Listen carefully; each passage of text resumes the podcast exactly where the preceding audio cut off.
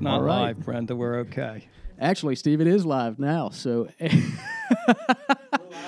we're, we're, we're live streaming now. Um, but you're right. I guess it isn't streaming out to people right now. Um, hey, guys, Alex Shaw, Jimbo Redmond with your Scott Risk Matters podcast. We're uh, we we're just talking about surfing, so maybe it's appropriate for me to say the stoke is high right now. Is that okay if I say that? If it's not, then that's too bad because I think this is what's going on the record. We are in sunshiny Greenbelt, Maryland, with Chesapeake Hospitality, and Steve Smith and Brenda McGregor have been kind enough to sit down with us and kind of shoot the breeze a little bit today. How are you? Awesome. How are you guys? Doing wonderful.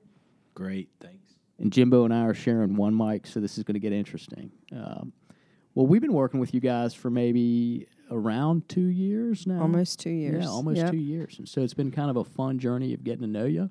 Um, for the folks who are going to be listening in, maybe if you wouldn't mind, uh, Steve, let's start with you telling us a little bit about your trajectory, where you came from, and, and your Chesapeake story, if you will. All right. Well, Chesapeake actually started out as Maryland Hospitality. We were the Sims family started this business in 1957. Um, little 14 unit hotel on Route 1 right around the corner here. You could almost see it out this window. We're on the eighth floor for those that can't see out this window.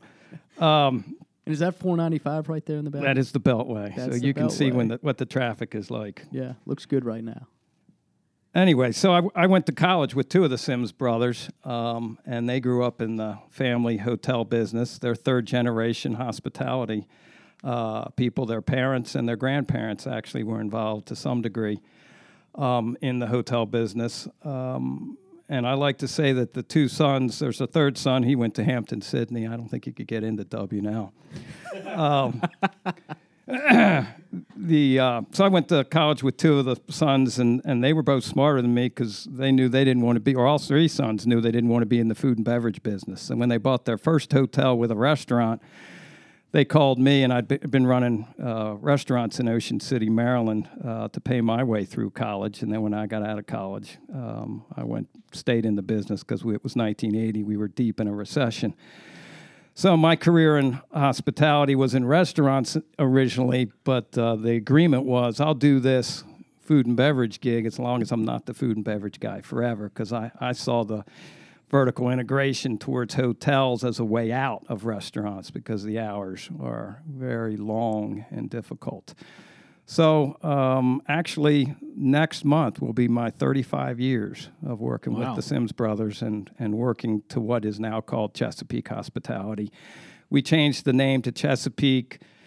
It's been uh, 10 years now. Um, we were originally owner operators. We owned our own hotels. Um, we did deep turnarounds on assets. We would reflag and renovate. Um, we took the company public in 2004 in December. Um, and then in 2008, um, we decided to grow the third party. Half the half my partners stayed on the public side, and half stayed on the private side. so two Sims brothers are still with me. Drew Sims is on the uh, with Sotherly, what's now called Sotherly Hotels. They trade on Nasdaq. They were originally MHI Hospitality. Um, and we grew the third, decided to grow the third party um, just so that they weren't our only client. Um, it made life a little bit better for us to have more clients. Um, and really to take the business acumen that we had developed in all those years and uh, help help other hotel owners. So we are strictly um, third party managers. We do not own any of the hotels or own any of the interest in the hotels. So it's very interesting. We were talking earlier about trust, and we can get into that later. But it's very uh, there's a lot of trust involved in third party hotel management. Well, that's quite a quite a journey and uh, and just a great history, none of which I knew. So um, it's worth my time being here just just to hear that. And one, one of the things we recognize as we as we do these podcasts is is that um, it, does memorialize things that a lot of people in organizations don't realize, and, and we hear it all the time from our own employees after they've listened to a podcast to be able to say, you know, I've worked here for 25 years. I never knew that, or I didn't know all the details to that. And so um, we're we're big. You know, history matters, and understanding the past is is important. And, and I think you know, as you you know, if, if I said how many how many of the y'all have two thousand employees roughly, is that right? Three thousand. See, I don't. I need to have my numbers better. Three thousand. How many of the three thousand employees would know that? Ten. So Uh, I don't know, maybe maybe more, Maybe maybe, more. more. We actually have, and Brenda would know the statistics, but uh, I mean Brenda's work for us. She was I actually hired Brenda 33 years, 33 years ago. It actually was Chris Sims' wife who was my food and beverage controller, and she got pregnant with uh, their first child, and so I met Brenda, who had a background in food uh, food service accounting, and she's evolved to be our vice president of human resources. But I think we have probably at least 50 employees that have been with us for 20 years or more. Yes, we do. And I didn't bring those numbers in. it's all right. Yep. N- No prep required. Thank you. I, I, I sort of hijacked the uh, podcast here, Alex. Well, because we're sharing a mic, it's a little clunky. It's kind of like when we present to groups who have a Spanish speaking population and then the English speaking. And so when you've got the interpreter, you've got to give your presentation, and then the interpreter, that uh, one of the ladies, she's incredible. She'll, like, she's got a ton of attitude. So she'll kind of slap you. And you're like, oh, sorry, go ahead. so you, you wait till she translates and then, and then move forward. Um, you know, one of the things we talked about before we press play, and, and thank you for some of the the backdrop. Um, you know, Brenda, I, I can't recall how how long did you say that that you'd been on the team at this 33 point? years. Thirty three years. So, man, that's incredibly powerful, and that's one of kind of I don't want to call it a marker or a metric that we look for in organizations is how long have people been around? Because there's an element of institutional knowledge that allows you, when any scenario pops up, to kind of skip through a lot of the mud that otherwise, without that knowledge, you, you wouldn't have the context to to respond in as accurate or precise or meaningful way. And so that's a powerful thing to have on a team. I, I guess off the cuff, how how many of your team through the ranks have tenure that is along those lines? I mean, that's pretty pretty extended. So we tend to see if it's you got employees who've been around for five years or longer, you know, uh, on the whole, it's it's a pretty powerful powerful thing. I mean, some some industries have turnover that uh, means you end up with new faces every day, essentially. Well, there's a lot, as Steve was referencing, there are a, a huge number of employees that have, the majority of our employees have been with us on average 5.5 years or more. Wow. And but to Steve's point, I mean, some of our GMs, which is very telling, Bill Wynn, who works out of our property DoubleTree in Raleigh, he's been with us. He came right after me. He's been with us for 32 years. Or Sean Frisbee, who's our GM down at the DoubleTree in Jacksonville, he's been with us for over 20 years. And you can see that not only in our management, but in our hourly associates. I mean, I think our longest tenure, if you look at the, the company wide, is in our room attendants who've been with us 30, 40, 50 years. We just had Helen Warren out of our Savannah property, the DeSoto, that celebrated her 50th year at that property. Wow. So it's those kinds of stories that I think are pretty, uh, they are uh, something that happens more frequently than not in our industry and in our company. Yeah. So one one of the things that well, a few things popped into mind as you were speaking is there's always a problem, even when you've got a, a good performance like you guys do. Or you, you go, well, this is great. We've got all these people who've been here 30 years. Oh no, when is the next generation coming Yeah. on board? And so that presents a whole nother challenge that maybe we can we can get into uh, potentially. So how are you guys preparing for for that inevitability where all of a sudden one of my clients did a study recently it showed that i think uh, it was somewhere around 50 or 60 percent of their employees were between 40 and 55 somewhere around there with a window of retirement in the next five eight years and they did the math and said holy cow we're about to lose an, an enormous segment of our workforce um, and that's caused them to press pause and, and reinvent in a large way how they onboard people, um, how they incentivize people to stay, and how they train people. And so maybe if you guys could share a little bit about what that looks like from your perspective. Yeah, well, I mean, it really ties back to the growth with the third party over the past 10 years because of our we bring on like 3 to 4 hotels per year. We're very selective on who what hotels not so much we, we, we want full service hotels. We prefer 200 to 400 room. That's kind of our niche, our playing field. Um, but what's most important is really the ownership group um, and who we're dealing with, and that they mesh with our culture. Um, so, because we're growing, we attract some of the best people in the industry. Um, Brenda mentioned some of the GMs that have been with us for 20 to 30 plus years. They're all the legacy hotels where that's the real estate investment trust. They've grown from the eight hotels that we took public to the 13 that they own right now. Um, and a lot of the, those, what I call legacy employees, have been at those hotels a really long time. And that does ties into the culture of our company and how we are, um, how we take care of them, really, um, how we touch them and, and are caring and know what's going on in their lives. And Brenda's best to uh, elaborate more on that. But I think as far as dealing in, in the future, looking forward, we've really added some of the strongest leaders in this industry because they've recognized our culture and they recognize that we're growing. Um, and one thing that kind of differentiates us with regards to growth is three to four, maybe five even properties per year that we'll add to our portfolio. And I think we're, we've kind of targeted it at 50. We're at 38 right now. We'll be at 42 by the second quarter of next year where we're going to stop um, and slow down because there's kind of a size.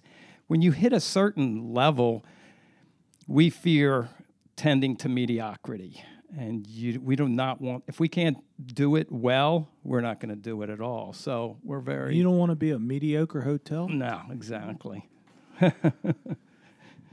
well, that that is definitely different. Well, we've got to we've got to be great um, like I mentioned, I mean, we're in third party. Third party management is about satisfying our clients, and if we don't ha- have, have if they don't have our attention, it's it doesn't go well. Talk about the diversity of your clients and sort of what what are the metrics that they're using to evaluate you guys, and how that relates to sort of the criteria that you're using to select your four or five for growth every year. Right, right. Well, I, I mean, I would say mostly uh, in the early stages with a new client, it is about location and size of the property. And what's interesting, I handle the development side now. I used to I was in operation for 25 years, so that background helps me. Of course, food and beverage helps me too because there's a lack of talent in food and beverage in hotels right now, which is a whole other story. Um, I have to take a deal. Every deal is is a lead. I mean, that's what you guys do, right? You're selling. You want to grow and get more clients. well, actually, you're we're at risk guys. Oh, so uh, you, the schleps yeah, are Will and Ned, those W and L guys. That's right. That's right. That was a connection. Those young W and L guys. Um, so I have to take it, you know, to use a football analogy. I, I always say I get it to like the uh, red zone, and then I'm starting to vet the client. I mean, I, you can tell a little bit during the communication and the giving back to each other on information and exchange of information what the client's like. Um, but it, it isn't until what's interesting is I turned not so much this year, but the first last four years, I would say I turned each year I turned down more deals than I took because I'd get into the red zone and then you get into the on the goal line and suddenly you're realizing this client's business principles and the is if they're going to impact Chesapeake's culture, it's not going to work. Because in in our business in hospitality and in the service industry, culture's everything because you're trying to service a guest. And the guest experience is what's most important. And the guest experience is controlled by the people who work for you and interact. I call them moments of truth. So you know, I, I've turned down a few deals, um, and it's hard to do. My CFO gets he he he, he thinks every deal is a good deal. I think And it's I- it's fascinating that you put a cap uh, of 50 at least to reassess and reboot. There's one other client we worked with that a few years ago shared, you know, they'd hit um, I think it was it was close to it was about 85 million dollars in revenue and they said, "Hey, look, culturally that had a deeper impact on us negatively than anything else." And so their subsequent their next year's revenue target was substantially lower, which is a that's a big deal. That means you're turning down work for a company that's growing. And but to them, they're so centric on their people and, and on how they're doing, on their quality of life, on the morale, and understanding that the consequences and the financial consequences, not to mention culturally, that come with impacts, negative morale, um, you know, on the team. And so, Brenda, I, I wonder. I think you guys have done relatively frequently things like surveys and um, activities along those lines that have helped you really understand, you know, perception and reality, which is really critical. So maybe speak to that a little bit. Yep, absolutely. Well, in my 33 years here, I've seen Chesapeake and the leadership team and the company as a whole um, be very nimble in terms of the job market, learning to grow and develop who we are as a company, and make sure that we are delivering on our culture and our principles as a company. And right now, we're getting ready to shift again. I mean, we're dealing with an economy where the job market is so tight and we're desperate for good people. And so we have continued to grow and develop our reputation in terms of what we bring, which is unique, which we stand on a platform is, of experience what's possible. And we, we make that promise to not only our guests and our owners, but to all of our employees, which means we want to know what's important to them it's personal. It's not just you're somebody that comes in and makes a bed for us every day. This is we want to know to the most recent employee, tell us what's important to you. Where do you want to be in 5 years professionally? Where do you want to be in 5 years personally? What are your goals and your dreams and how can Chesapeake Hospitality help you get there? And we are delivering on that every single day. And to answer your question about um, where are we planning for the future? Some of the things that I think are very unique to our company. I'll talk about Mike Keeler, who was a GM for our company for many, many years. We didn't want to lose his institutional knowledge and what he had, so we reach out to him quite frequently to say, "Go, you know, fill in for us for a couple of weeks." Um, millennials, we are creating a totally different benefit package starting in 2019 to address some of the needs that they have. So we're constantly looking at what is going to make us unique that people will want to come work for us what is it going to be in our at every single hotel what is it what can we do so that people are saying hey i want to go work for them I just I love the employee centric approach that you guys have, and it's um, I- know it seems like sort of second nature to you guys because that's what you do every day. But um, what we see is if you go ask pretty much any employer out there, uh, tell us what your most valuable asset is. They'll say employees, and then you, you see, um, well, justify that in in sort of how you operate your business, and and there's really very little there other than they give them a paycheck, and so I'm interested to uh, what makes you that way, and uh, and and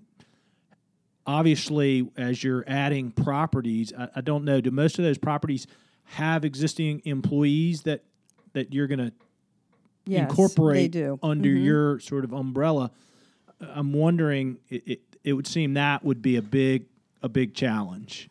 Um, so how, how do you take how do you take those newest properties with new people who've been maybe under one regime and, and, and bring them under yours and and sort of show them the Chesapeake way and you know any any comments like Sure. Well, we are actually just getting ready to, at the beginning of November, take on three new properties in West Virginia.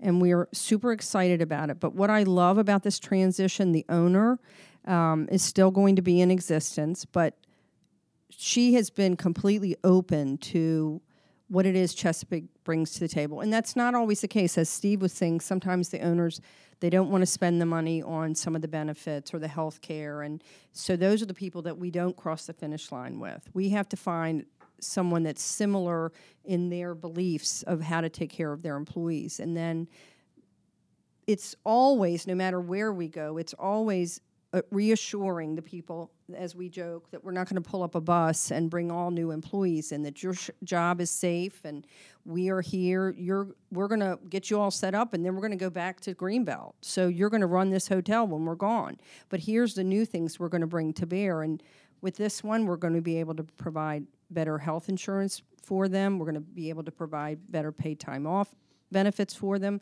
things that we already have in our stock. Um, benefit package for our employees. And then, like I said, we always are just looking what's unique to their locale that might be important to them that we can include in their benefit package. Um, yeah, Brenda mentions health insurance. We also have ours is a self-funded plan that we did. It was 30 years ago we started uh, with that plan, and, and it was never a profit center. Um, it was always something we did just for the employees. And 30 years ago, frankly, it was a competitive edge. Nobody offered health insurance to their employees. So we got the best just because we had health insurance. Um, and there were a few years when we lost money on it, and we just, you know, sucked it up and, and, and, and managed to get through. Um, it's now to the point where it is um, um with the changes in the health regulations that we have been our enrollment is up dramatically. Um, and with that with the n- growth in our company and our size we've we just improved it this year. Every i think for the past three years we've just constantly have improved the package. Um, backing up a little bit too i mean there was talking about the clients um, and brenda mentioned it some of our clients did not originally when we started with third party they didn't want to um, have the employees be employees of chesapeake hospitality.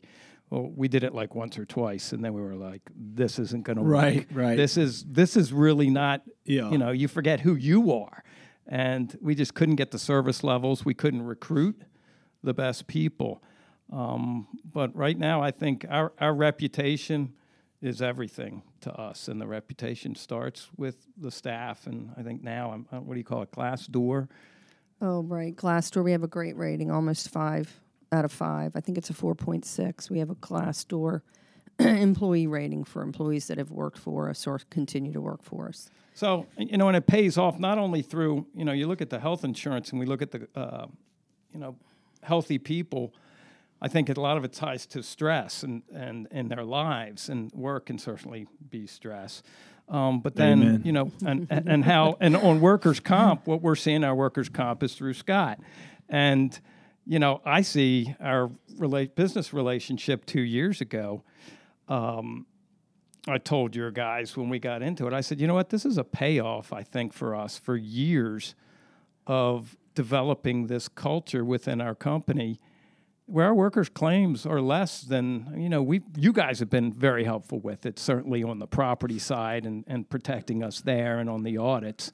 But i think it's if you have happy employees not only have happy guests but you have less workers comp and, and healthier people. It's just yeah. it's all positive. Well we, we love it because you know it's it's a message that we try to push out to our clients all the time which is you know if you show deep care concern and compassion for your employees, that that's going to create a culture in and of itself, and, and it's going to propel the organization because people are going to like coming to work there every day, and people are going to feel a part of it and that that you care for them. That said, um, it's it's not every day that that people really embrace that message or embrace it to the point of allowing relatively newcomers to to be invited in to get a seat at the table to to engage with your people. And so, you know, from our perspective, that's you know, we talked about this before. That's that's a level of trust that you guys have that's that's just really awesome. Yeah, so, our, so how it relates to our clients is really lower mod ratings, so lower workers' comp costs, and uh, lower health insurance costs. We've dri- we've driven our premiums down on both ends. So, um, and we're the type of company that passes that on to our clients. So it's a competitive edge when we're bidding and doing pro formas on potential new uh, hotel uh, on a hotel takeover. We call it a takeover when you you're following another ma- takeovers. hostile. Yeah, well, we follow some big management companies. I mean, we're now I think we're ranked in the top 25. Wow. Um, and we those in the top 10, I think we've come behind every one of them and found that we are more competitive in a lot of ways. Yeah. So there, you know, one of the words that I've heard as we've interacted with you guys at general manager meetings, accounting and HR meetings that you've been nice enough to invite us to to speak on, you know, dealing with the injured worker because that's one of the things that, as a centerpiece of our relationship from the risk management side, that we've really honed in on is look, there there are costs of claims, but we find that there's very little correlation between injury severity and and what ends up being the incurred cost. And so what that what we found is it has a lot to do with how you engage and interact with employees on the front end. And, and that's where the battle, if you want to call it, is really won or lost. The the old saying, people don't quit jobs, people quit people kind of thing. And and so that's been received incredibly well from from your folks, um, and and it, illuminates from my perspective something that's really dear to us, which is you know Chad Duke is another guy that does that the that's in the role that that Will and, and Ned are in, um, and something he'll tell to prospects is look you know for a long time we said we were client first, and in recent years we've reoriented that and said look we're not ashamed to say we're colleague first because if we treat each other well, we're going to serve the pants off of our clients, and they're going to love us for it. And so it, it's kind of a subtlety and a small, seemingly small shift, but I think it's it's pretty darn compelling. Um, and I think you guys, it's one of the reasons that that we've enjoyed working with you guys so much is because that seems to be really present prior to us landing with you guys and, and connecting. It was illuminated. Well, I will say though, when um, the trust piece I wanted to address because I feel like when you brought this to the table, there was a transparency there that Scott brings that was obvious, and that's important to us as a company. Is we don't want a lot of smoke and mirrors. We want to see what's the real deal, and there was no um, outlandish promise made. But I felt like all of us sat down and said they're just a trustworthy company. What you brought to the table, so that was it. And then when you we had to shift our focus on in, injured workers. And it was due to your urging and what you brought to the table. Not that we didn't have a caring and compassionate environment, but we were the old school. When we had an injured worker, it was like hands off. You know, we mm-hmm. just were afraid because everybody had heard, you know, they're going to get an attorney or whatever. right, so, right. so there was much more of a hands off approach until we got your guidance and it made a huge difference because it totally mirrored already what we we wanted to have but we're afraid to deliver. And now we've seen a huge impact when the direction to our managers the direction to the team is get your arms around them.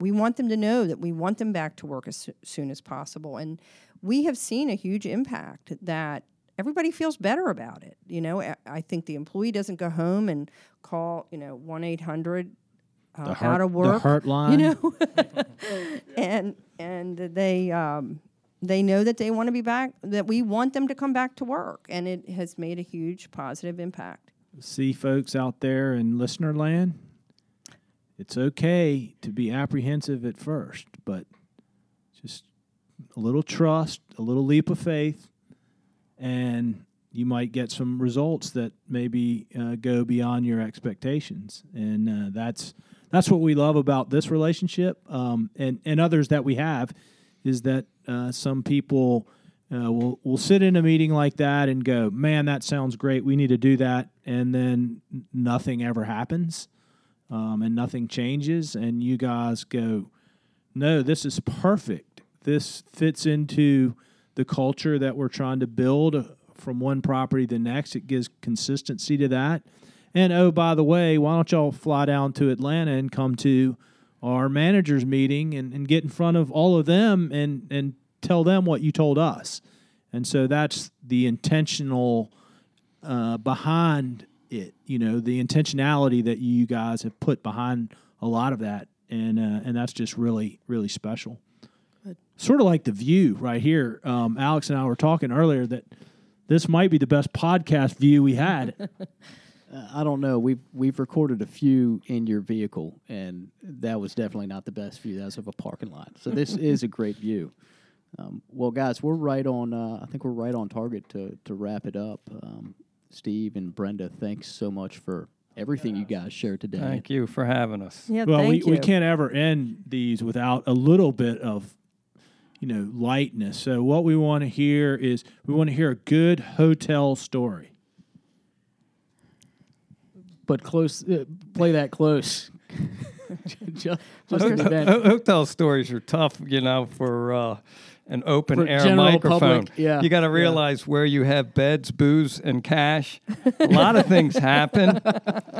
So I don't know if I want to get into the really, really some of that, but uh, Well, just give us a funny one. No bed. Oh my booze. gosh, no, they're all they're, the, all the funny ones are pretty bad. Go See, ahead, we could tell- go ahead. Oh you, my gosh. Human resources. You can. They all involve people. right, so, so, uh, so, tell this us is a good a bad within one. employee. It wasn't a workers' comp though, but it could have been. So, I, Stephen, this involves you. We talk about this story all the time. So, Steve was the F and B guy in at one of our properties, which will remain na- nameless, and I was I was accounting HR at the time, and Steve said, "You're never going to b- believe what I found in the walk-in cooler." And it was a zucchini that had been hollowed out, and it was being used as a to smoke marijuana. fruit pipes. Fruit pipes. Fruit pipe. Th- this chef had his good days and his bad days, and usually his good days was when he was smoking the fruit. So uh, I guess if that's uh, if that's if that's you know there's a lot of good stories to tell in the industry. Uh, we'll leave those for you guys to uh, tell off the air and amongst yourselves, but uh, that's part of the fun. Absolutely. Well, thank you guys. Good to see you. And, All right. and, Thank um, you guys. Thank you this for was fun. including us. Agreed. We will catch up with you soon. Everybody out there, thanks for listening in and take care.